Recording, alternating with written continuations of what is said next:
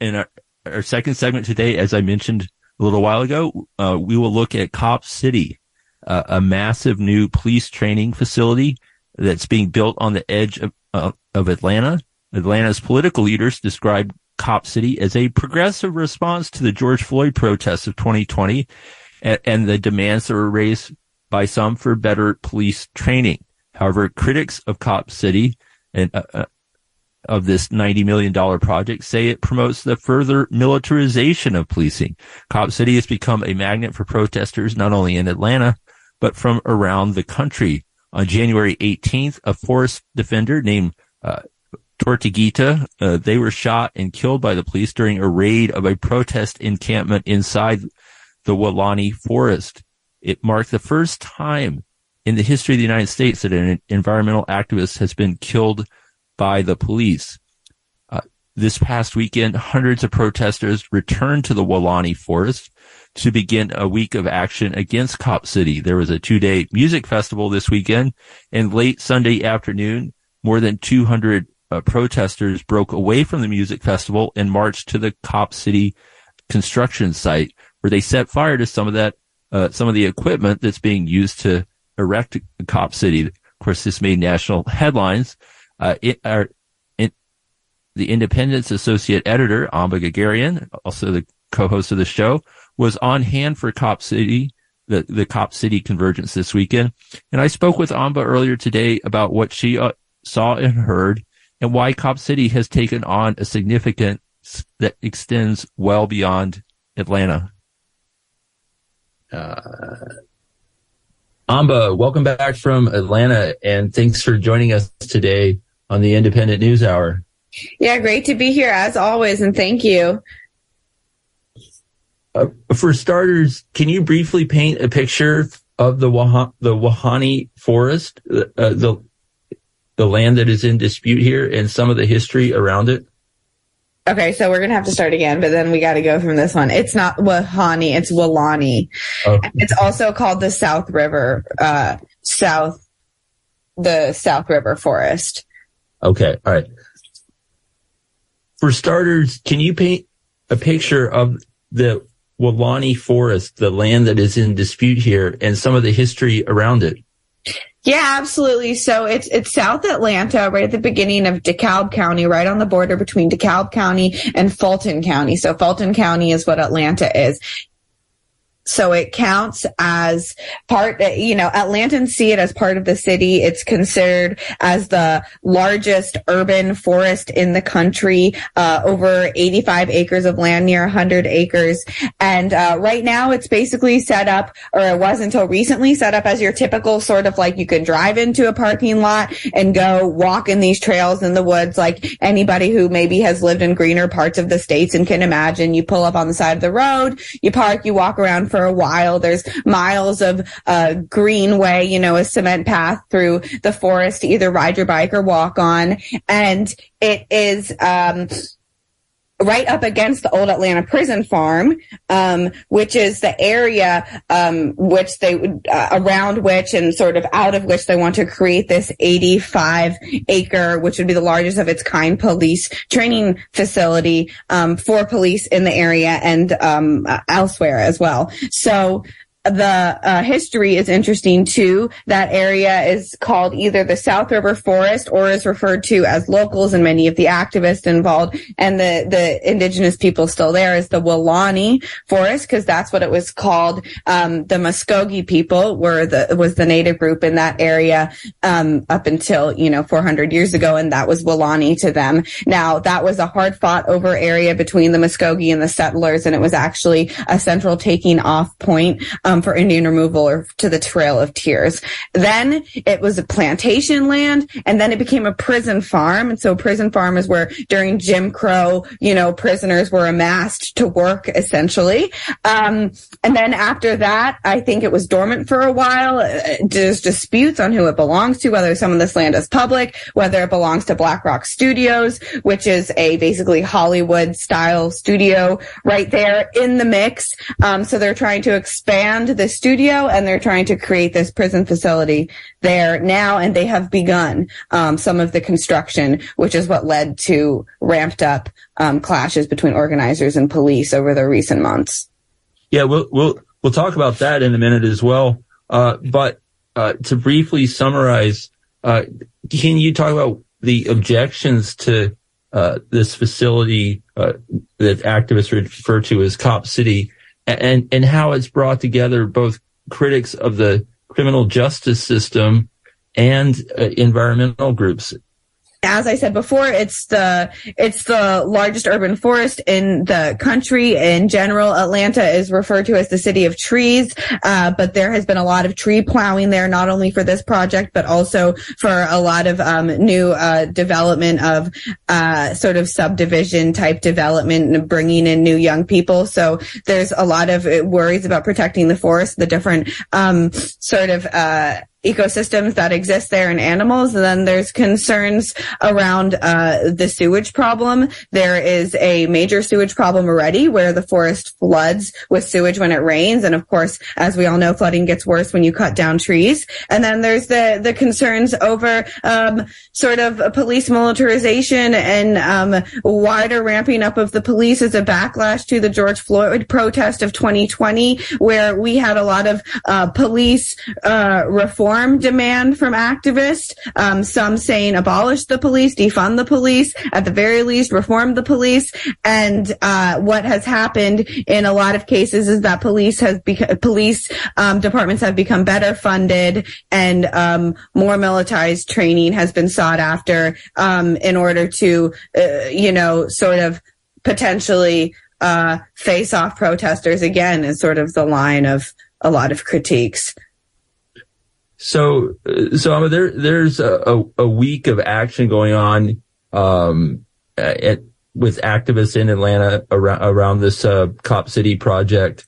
Uh, can you talk about the immediate reasons that is happening and, uh, what you saw this weekend when hundreds of people, uh, converged on the Weelaunee Forest, uh, to continue this protest against Cop City? Yeah, absolutely. So, uh, so uh, Cop City, the, the blueprint was brought to City Hall of Atlanta at least two years ago, and there's been resistance ever since from Atlantans, um, and others, uh, in City Hall. And then, uh, over a year and a half ago in June of 2020, protesters began an encampment in the woods themselves, uh, climate activists, forest defenders, is what they called themselves. And, uh, they began camping in there. They had tree houses built, um, um, in the woods to protect the trees living there and things got um, a bit more. Uh, well, police started raiding the forest basically at the end of last year and into January. around mid-January, only two protest defenders were living there. Uh, forest defenders, sorry, were living there anymore. One of them was uh, named Tortuguita, who uh, was also Manuel Terán, um, an activist that was killed by the police on January 18th. Uh, they said that uh, that Manuel shot at them. That's sort of disputed now um, because of the footage. But people gathered uh, in a week of action in response to that because since then, all around the country, uh, activists in different cities have been getting together and saying "Stop Cop City" and "Viva Tortuguita." So, uh, in one ways, it's the same protest line as ever, which is "Stop Cop City," and now um, it's also um, anger anger around the fact that the first first, people are saying the first environmental protester was killed in U.S. history on January 18th in those woods. So for a week of action, people from all over Atlanta and the country have come together, uh, in the high hundreds at that, at the Weelaunee Forest for events during the day. There was a music festival on Saturday and Sunday and, uh, people were camping there in the forest overnight. And then uh, there was one protest on Saturday, which had no police interaction through the woods, and there was another one on Sunday, um, which got very hairy. Um, right. So th- things got more tense on Sunday, uh, late in the afternoon. Uh, there there was a, a, second march into the woods, uh, and and that protest ultimately uh, led to arson at the construction site uh, made the story made national headlines. Uh, 35 people have been arrested. Uh, uh, can, can you explain uh, what was going on from your vantage point? Yeah. So on Sunday, um, as music was playing, hundreds of people were enjoying the festival. Um, not far um, from the festival protesters gathered they had their faces covered many were wearing black and camo there was a group of around two to three hundred um, and that protest that started where the festival was and where the gathering in the week of action was um, sort of left that area, um, went through the woods to the part of the forest that has already been constructed, started to be constructed as a police training center and a surveillance center. And, uh, they, you know, uh, went into that area and, uh, lit a lot of the police gear on fire and, uh, and then retreated and, uh, sort of dispersed. And the whole while the cops, um, were, pretty inarguably aware of the track of the protesters and what they were doing. And there was a helicopter there the whole time. So, um, yet, um, they did not stop them as they began to trespass or right after they uh, vandalized the police property. Instead, they waited, I don't know, half an hour to an hour once some of them were allegedly back in the woods. And uh, while the, the festival was still going on, then uh, 50 to 100 or more, uh, definitely 50 more, more than 50 police, tons of police from Georgia State Police, uh, APD, that's Atlanta Police, and then the DeKalb Police were there, um, with full riot gear, um, and, uh, making arrests, what seemed to be somewhat indiscriminately in the woods, in the dark, um, and shutting the festival down, from which protesters left about a hundred of them linked in arms um, after being able to agree with the police to to be able to leave safely, while others were still probably being arrested in the woods. And many of those 23 of the 35 arrested have been charged with domestic terrorism, which many sort of um, uh, human rights groups are are denouncing because this is setting a precedent now for um, high charges against protesters who are not um, physically hurting anybody, but destroying property. Right. And so, but the uh, uh, protests have continued. People spoke at City Hall yesterday.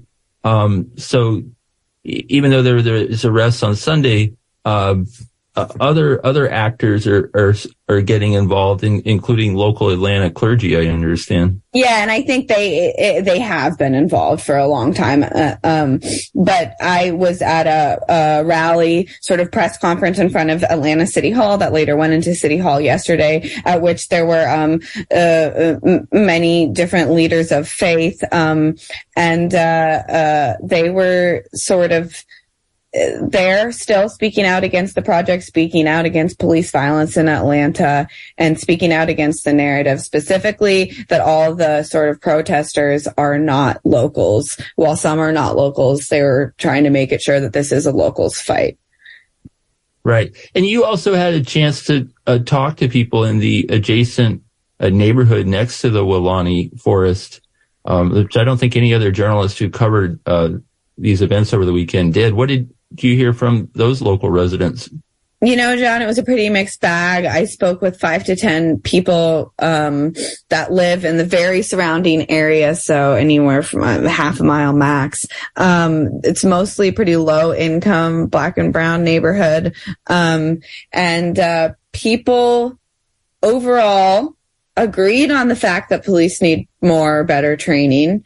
Um, and then responses to the creation of the center and what the activists are doing varied from people being already not liking the police presence in the neighborhood because there is already a train uh, a shooting range there and at least one prison facility. And uh, you know one woman told me she doesn't feel safe with that. So she doesn't really want any more. Many others were concerned about the, the, the, the sound from the shooting range and having to see the forest be cleared. And then others were also critical of the protesters who in their mind have brought more trouble to the whole situation. Um, one elderly gentleman shared with me that, you know, he thought that basically the cops are bringing trouble to his neighborhood and others think that it's the protests bringing trouble. But overall, everyone agreed that they don't want to hear any more shooting. They don't really want to see the forest being cleared and that police need better training.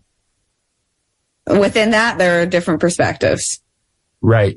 And, uh, so what's your perspective, uh, uh, uh final minute here on, uh, where this, uh, struggle around Cop City goes and again, why it's of significance, beyond Atlanta?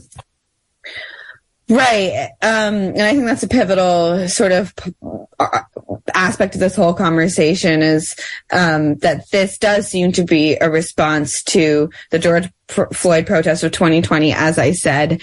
Um, and I think that